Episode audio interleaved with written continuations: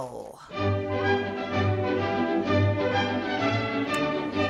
No, you haven't got the wrong programme. It is BBC Radio Sheffield, but we have been invaded by people from Ambridge. The Academic Archers annual conference is taking place this weekend in Sheffield. But what is it? And is it actually academic or really just a bit of fun? Doctors Cara Courage and Nicola Headlam have been obsessed with the Archers for some time. But of course, if you're a loyal BBC Radio Sheffield listener, you won't have a clue what the Archers is. Cara and Nicola explain. The Archers is a radio soap opera set in a rural community and it follows the lives of the various farmers, families, residents of Ambridge Village.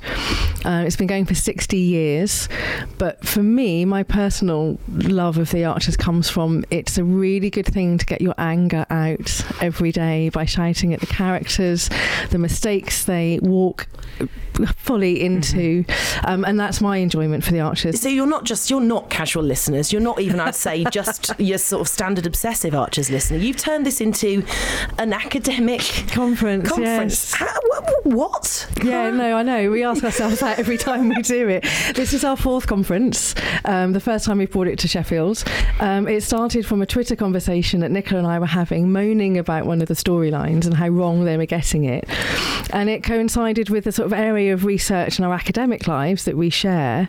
And then out of this quite innocent conversation came the idea of should we just do a conference? And here we are four years later in Sheffield. For people who haven't uh, haven't listened to it, they might be thinking, hang on a minute, if I turn into Coronations, tune into Coronation Street or EastEnders, you know, when big storylines reach their climax, generally it involves some kind of murder or, you know, you know, there's some serious crime being committed. The stakes are very much lower when it comes to the Archers. There is, I mean, there's a lot of humour in it as well, and a lot of um, sort of mishaps and things like that that happen. But of course, there nearly was a murder, and that was the Helen and Rob storyline, which did get quite a lot of national attention a couple of years ago, which was a story about coercive control, which ended up in quite a strong scene around that.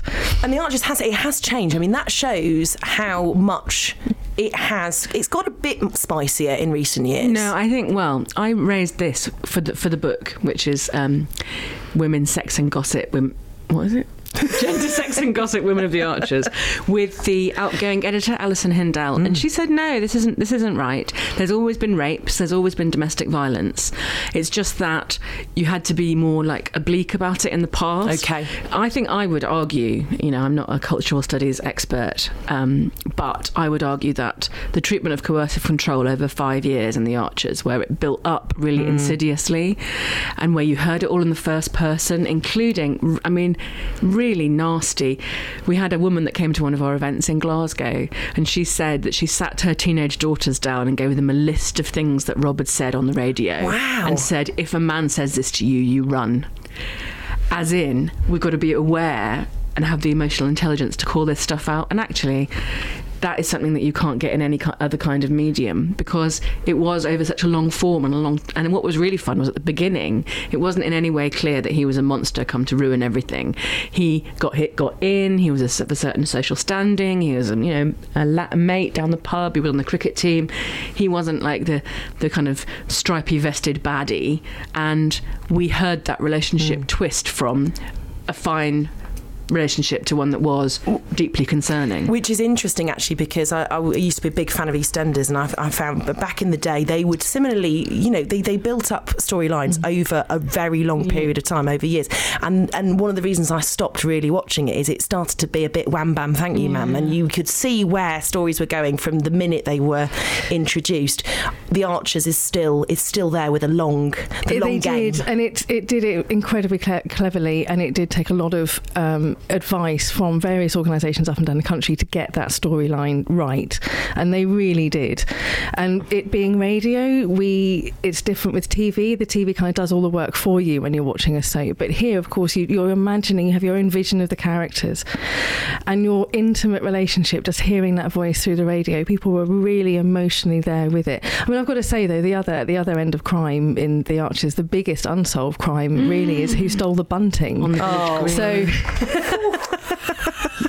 Unsolved, you know, there's different ends of the spectrum there. Yeah, and and as if I mean, most people will be shocked that you've turned this into an academic subject at all. But what would you say then is the most surprising talk that you'll be giving um, at, your, at the conference? There's always surprises. Even the most, this is the most sort of straight-laced people kind of loosen up when it comes to their archer's obsession. One of the talks that we love and always goes down brilliantly is when we have a great professor of linguistics from Man Met who comes over, Rob Drummond, and he really analyzes the speech patterns and people get high laughing to him because it's so so funny Really? and one he's doing tomorrow is are you really all related analyzing the speech patterns of the male Grundys Because they all sound like they're from completely different parts of the country, basically. Or the, just the sort of the generic country voice, isn't yeah, it? but they, they even within a sentence, Yeah, they'll, they'll go from north to south. so he's basically making the case that they'd come from sort of nowhere because so he so he's always a scream but the the, the most surprising to be really honest is um and one of our academic archers who was stationed in Kandahar in Afghanistan and he works for an international organisation. We didn't know if he was joking to start with, but he did a piece last year on counterinsurgency in Ambridge using examples from Kandahar and Afghanistan. And until he arrived with his eye patch on, we didn't know if he was like a made up thing and he was going to be somebody else. And he's coming back this year to update on the basis of how would counterinsurgency be run in Ambridge. So, you know, it's not all cake, you know, it's not all cake in the village green. I think that might be the, the biggest sell, sell I've ever heard for any event of all It time. goes, it is, having a whole day to talk about the Archers just gives us license to get as left field as we possibly can, and we have a lot of fun with it. Mostly laughing at ourselves. I've And, got and to we say. give prizes, and we tried to give one this year for sort of weirdest, but we just couldn't work out which was the weirdest. I think, it, yes, it's just a whole big bag of weird, isn't it? And Um, sometimes for some people, you know, so some it's, it's like um, you know, people go to Comic Con if they're really Mm-hmm. into like comic books. So somebody put this is Comic Con for the- for for the middle aged. Hashtag tweed. so we don't go quite so far as dressing up, but the level. But level for some of people, that is just their wardrobe anyway. exactly. Some people just look like that. They can't help it, right? just wonderful. Thank you so much for sharing your boundless enthusiasm about the Archers, Dr. Cara Courage and Dr. Nicola Headlam from the Academic Archers. Travel news for South Yorkshire.